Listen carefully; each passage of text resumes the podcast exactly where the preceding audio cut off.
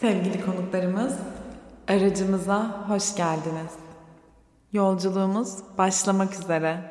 Sizler eşyalarınızı yerleştirip son hazırlıklarınızı yaparken kısaca önümüzdeki bir haftalık süreçten bahsetmek isterim. İlk hafta kaslar biraz zayıf olduğundan yanından akıp giden manzara seni biraz yorabilir. Ama endişelenme. Çünkü bu haftanın ödülü de büyük olacak. Seni özgürleşmiş hisler terminaline götüreceğiz. Biliyorum herkes gibi sen de bir özgürlük savaşçısın. Kimi inancını rahatça yaşamak için savaşıyor, kimi cinsel kimliğini. Kimi ailesinden, okulundan, şirketinden veya bir türlü bitiremediği ilişkisinden özgürleşmek istiyor. Yani aslında herkesin özgürleşmek istediği bir sistem var. Fakat senelerdir aynı sonucu almana rağmen anlamadığın bir şey de var. Savaştığın ve karşı çıktığın her şeyi ancak ve ancak büyütürsün. Bu yüzden kendimizde geliştirmeye çalışacağımız ilk refleks anlamaya çalışmak olacak.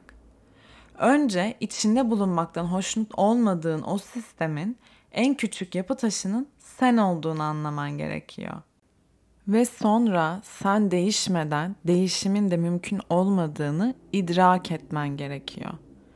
İsimler değişecek belki ama senaryo aynı kalacak. Çünkü aslında etrafında gördüğün her şey senin bir yansıman. Bir türlü ne yapsa sana yaranamayan, başarılı bulmadığın çocuğun ise senin aynan. O çocuklar senin hiç beğenmediğin, her fırsatta yerden yere vurduğun yeni nesil. Bir zamanların yeni nesilleri günümüzün muhalefet edenleri. İktidar ise muhalefetin sadece bir sonuç ürünü. Yani aslında hepimiz aynıyız. Etrafındaki her şey sana kim olduğunu göstermek ve sana kim olduğunu hatırlatmak için oradalar. Ben de tam olarak bu yüzden başlamıştım terapiye. Kendimi farklı insanlarla aynı circle'ın içerisinde buluyordum sanki. Ve ilk seansta bütün bu olayların tek ortak noktası benim demiştim terapistime. Peki ama benim sorunum neydi? Birbirini kovalayan seanslar sonucunda borderline olduğumu keşfettim. Ve her borderline gibi ben de içimde ne yapsam bir türlü dolmayan boşluk hissiyle mücadele ediyordum. Aslında dürüst olmak gerekirse o hisle mücadele ettiğimin farkında bile değildim. Çünkü onu görmemek için kendimi oyalayacak o kadar fazla şey yapıyordum ki hatta sorunum hissizlik sanmıştım. Bir gün seansta içimde kocaman bir boşluk hissettim. İki gün çok ağladım, dayanamayacağım sandım ve hemen ardından hiçbir şey hissetmemeye başladım demiştim. Sanki bıçakla kesilir gibi kesilmiş, birden yok olmuştu o kocaman his. Terapistim de bana, hım, orada bir kapanma olmuş demek ki. Zorlu duygularla ne zaman böyle başa çıkmayı öğrendiğimizi bulmamız lazım, demişti. Kalbin gerçekten de açılıp kapanabilen bir kapısı olduğunu anlamaya başladığım ilk andı sanırım benim için. Ama ne yazık ki dualitede hiçbir şey tek yönlü çalışmıyor. Ve sen kalbini baş etmesi zor duygulara kapattığın zaman güzel olanı da kapatmış oluyorsun. Özellikle çocukluğun benimki gibi travmalarla dolu geçmişse bunu ilk ne zaman yapmaya başladığını bulması bir hayli zor oluyor. Borderline'larda genel olarak görülen bir başka özellik ise derin bir terk edilme korkusu ve bu korku üzerine bir güzel oynayan narsistik insanlar ile dolu ilişki paternleri. Herkesin diline dolanmış love bombing, gaslighting'in vücut bulmuş hali. Yani Türkçesi gerek arkadaşlık ilişkilerinizde, gerekse duygusal ilişkilerde narsist önce sizi aşk bombardımanına sokar.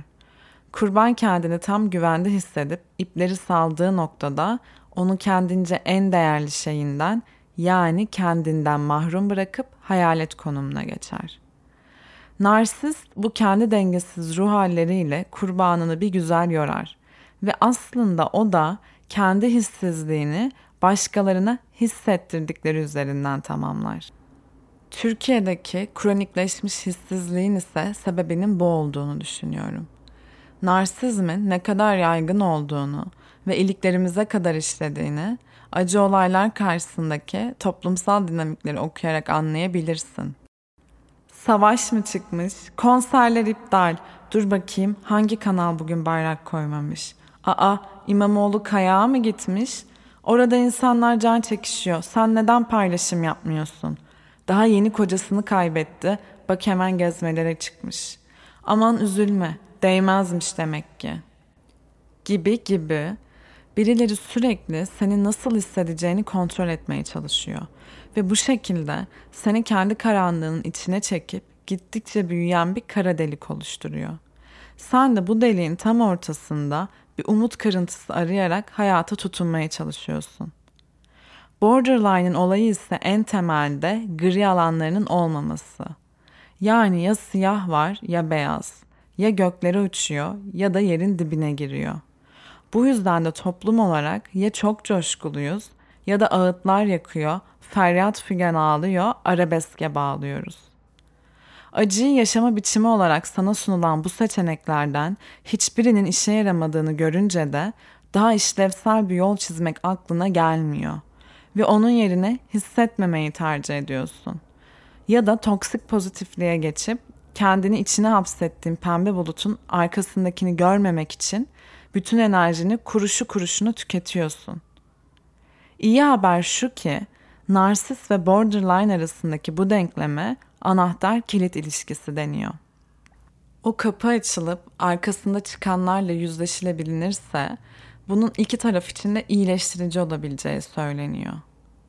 Bu kişilik bozuklukları ile ilgili bir de şunu söylemek lazım ki evet bunlara kişilik bozukluğu deniyor. Bence de çok kaba bir tabir ve üzerine biraz düşünülmesi gerekiyor. Borderline melek, narsis şeytan demek değil niyetim. Günün sonunda ikisi de narsistik kişilik örgütlenmesinin altında yer alıyor.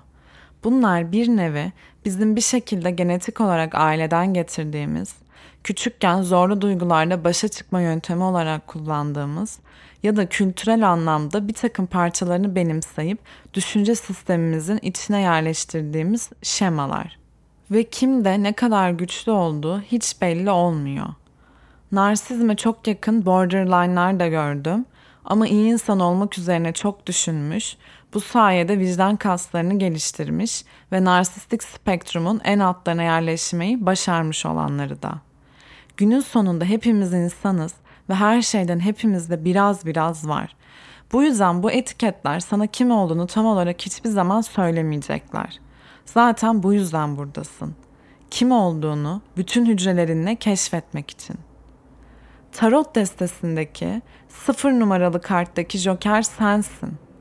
Diğer kartlarla beraber hikayesi anlatılan kahramanın yolculuğu aslında senin yolculuğun. Yani sen aslında kahramanın ta kendisisin. İlk adımın olan bir numaralı büyücü kartı ise sana yaratıcılığını hatırlatmak için orada. Evet hatırlatmak dedim. Çünkü senin de kendini sanatçı olarak görmeyen büyük çoğunluktan biri olma ihtimalini göz ardı edemem. İçindeki sanatçıyı keşfetmek için ayrıca uzun uzadıya çalışmak istersen sana Sanatçının Yolu kitabını önerebilirim. Ancak biz şu anlık yanımıza kitabın da ilk başlarında önerdiği sabah sayfalarını alarak ilerleyeceğiz. Sabah sayfaları biraz günlük tutmaya benzer. Ancak o kadar özgür olduğum bir alan değil. Bir takım mini minnacık kuralları var sadece. Her sabah uyandığında telefonuna bakmadan, kimseyle konuşmadan ilk iş defterinin başına geçip 3 sayfa yazı yazman gerekiyor. Ne az ne de çok. İlk başlarda yazacak bir şey bulamıyorsan, yazacak bir şey bulamıyorum cümlesini tekrarlayarak sayfaları doldurmayı deneyebilirsin. Bir süre sonra bülbül gibi şakımaya başladığını göreceksin. Kaleminden dökülenleri sen de hayranlıkla izleyeceksin. Canım bu sefer de 3 sayfadan çok yazmak isteyecek ama amacımız biraz da zihni eğitmek. Bu yüzden 3 sayfayı geçmemeye çalış lütfen. Benim terk edilme korkumu yenmemde sabah sayfalarının hatırı sayılır bir etkisi oldu. Hatta bu korkunun hayatımın farklı alanlarına yayılmış sinsi kanser hücreleri gibi benim nasıl da kendimi gerçekleştirmeme engel olduğunu da yine sabah sayfalarında keşfettim. Terapinin ilk seansında kendimle ilgili şikayetçi olduğum bir başka şey ise çok fazla hobimin olduğu ama hiçbirinde istediğim gibi bir türlü derinleşemediğimdi. Çok sonra anladım ki kurulacak herhangi bir bağ bilinçaltımda olası bir terk edilme ihtimalini tetiklediği için ne hobilerimle ne de kendimle derin bir bağ kurabiliyordum. Hatta çok havalı bir şey olduğunu sandığım mükemmelliyetçiliğim de o bağları kurmamak ve yeni bir işe başlamamak için kendime bulduğum bahanelerdi. Her sabah güne bir saat daha erken başlayıp sabah sayfalarını yazmak, önce hissettiklerimle ve sonrasında doğal olarak kendimle derin bir bağ kurmamı sağladı. Bağ kurmayı bir kere pratik edince de hobilerim ve insanlarla kurduğum bağlar da kendiliğinden gelişiverdi. Birçok öğretide korku en temel duygulardan biri olarak kabul ediliyor ve sevginin tam zıttı olduğu söyleniyor. Yaratılışımız gereği hayatta kalabilmemiz için korkuya ihtiyaç duyuyoruz. Zaten en temelde yaptığımız her şeyi ölmemek için yapıyorken korku geliştirmememiz neredeyse imkansız. Sen küçükken de kendini güvende hissetmediğin anlarda bir takım korkular oluşturdun. Ve o zaman korkmakta çok da haklıydın. Çünkü kendini savunup koruyabilecek güce sahip değildin. Ama artık büyüdün. Güçlüsün ve içindeki çocuğun o korkusu sana artık hizmet etmiyor.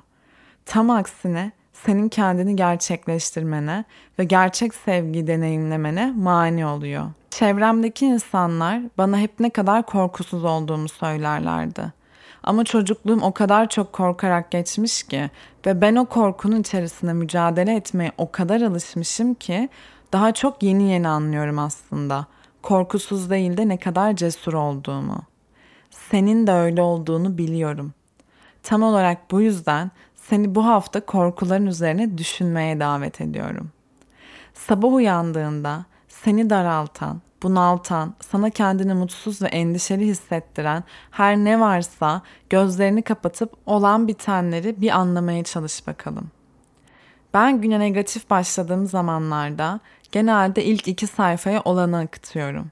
Son sayfada onları tatlıya bağlayarak kapatmaya çalışıyorum.